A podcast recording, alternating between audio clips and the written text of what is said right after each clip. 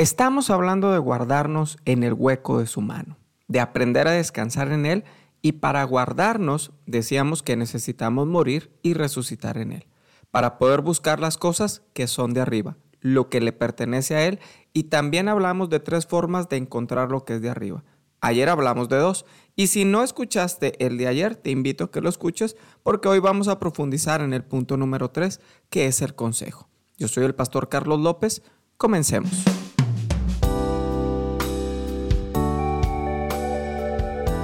Colosenses capítulo 3 versos del 1 al 4 dice, Si pues habéis resucitado con Cristo, buscad las cosas de arriba donde está Cristo sentado a la diestra del Padre.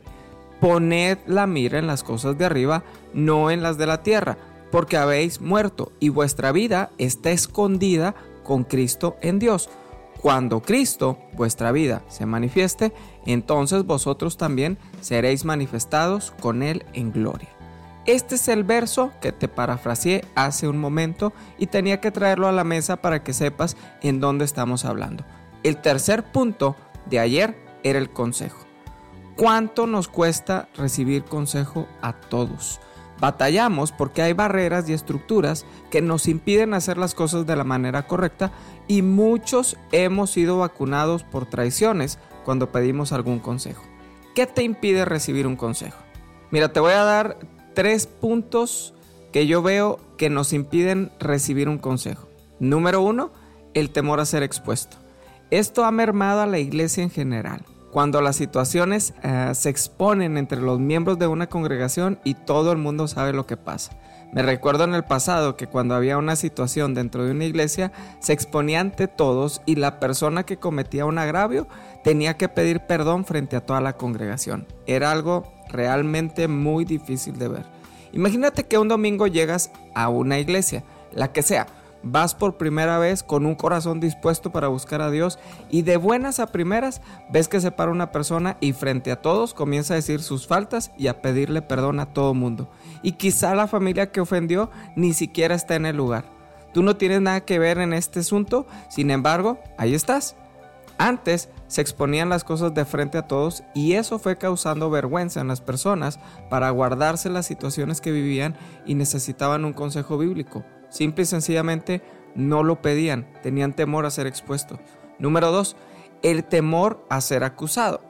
Pon atención en esto. Una cosa es la vergüenza que las personas sepan cuando eres expuesto y otra es que todo el mundo te juzgue por lo que hiciste. Dice la Biblia en el libro de Joel que Satanás vino para acusar al sumo sacerdote Josué que tenía las ropas sucias. Y Dios le dijo que eso lo iba a arreglar directamente con él más adelante. Hay personas que juzgan y condenan en una sola partida. Mira, un ejemplo es, esa persona cayó, es un pecador y nunca va a salir de ahí. Cuando pasan años y las personas siguen atoradas en el pasado condenando por esos errores, en una consejería no se debe de condenar. Esto es bien importante. Número 3. No escuchar lo que yo quiero. Esto me ha tocado verlo en distintas consejerías que hemos dado. Es que yo quería que los pastores me dijeran qué hacer, mejor ya no voy. Es que yo esperaba que me dijeran esto y me dijeron aquello. Una consejería no se trata de escuchar lo que tú quieres, sino lo que Dios quiere y te muestra a través de la misma Biblia. Nunca vas a escuchar de la pastora Carla o de un servidor consejos que no estén apegados a la palabra de Dios. Y si tú tienes la respuesta, entonces no necesitas un consejo. Piénsalo, porque cuando tú estás decidido, nada ni nadie te va a cambiar de opinión. Entonces, ¿cómo le hacemos para encontrar un buen consejero? Claro, tiene que ser un buen consejero porque no todos son aptos para esto. ¿No te ha tocado personas que son muy buenas para escuchar, pero te hablan de cómo les fue en la feria?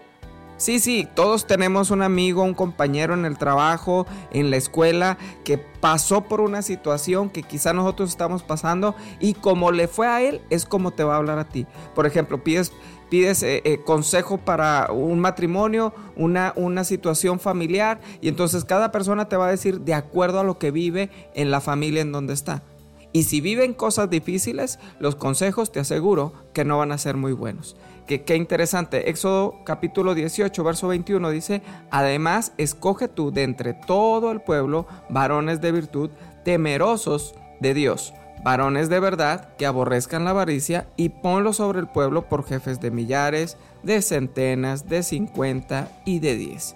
Qué interesante es que hay muchas personas que eh, quizá eh, son buenos amigos, pero no necesariamente son buenos consejeros.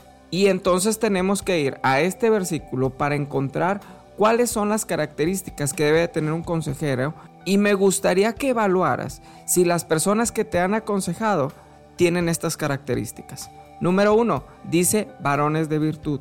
Una persona que es de virtud es una persona bondadosa, una persona que sea buena, que tenga buen testimonio. Hace algunas semanas les decía que no hay nadie bueno, pero Dios es bueno. Dios es bueno, Él es bueno. Y una persona que tiene a Dios va a actuar a la imagen y semejanza de Él. Esa es la idea. Si una persona te expone frente a otros, no es buena. Si te condena al momento de aconsejar, entonces no es buena. Si no ve en ti un futuro poderoso en Dios y que te puedes levantar de cualquier adversidad, no es buena ten cuidado a quien le pides un consejo. Característica número dos, de verdad, una persona de verdad. El consejo, escucha bien esto, no puede ser de mi corazón.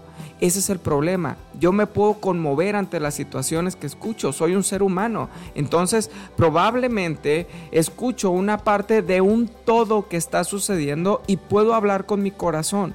Pero una persona de verdad no habla de lo que hay en su corazón, habla de lo que pone en su corazón. De la abundancia del corazón, dice la Biblia, habla la boca. ¿Qué le metes a tu corazón? Si tú le metes la palabra de verdad, entonces vas a hablar verdad. Una persona que no conoce la Biblia no es un buen consejero, nunca lo será. Al buen entendedor, pocas palabras. Número 3. Que aborrezcan la avaricia. Una persona que es avara es alguien que retiene su mano para soltar es una persona que no comparte. Si tú te acercas con una persona que no comparte, ¿cómo esperas recibir un buen consejo de él o de ella? Un consejero bíblico tiene que ser una persona dispuesta a darlo todo, aun cuando ya no hay más que dar. Eso es lo difícil de este trabajo. Cuando se acaban las fuerzas naturales, oramos que Dios nos dé lo sobrenatural para seguir avanzando. Si conoces una persona que está caña, coda, avara no es lo mejor para recibir consejos de ella. Comúnmente los que son así son los que más sugerencias tienen del cómo hacer las cosas.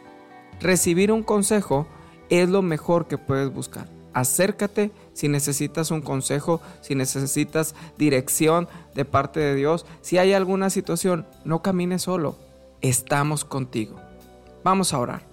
Gracias te doy, Espíritu Santo, porque tú eres bueno. Gracias por este tiempo, gracias por lo maravilloso que tú eres.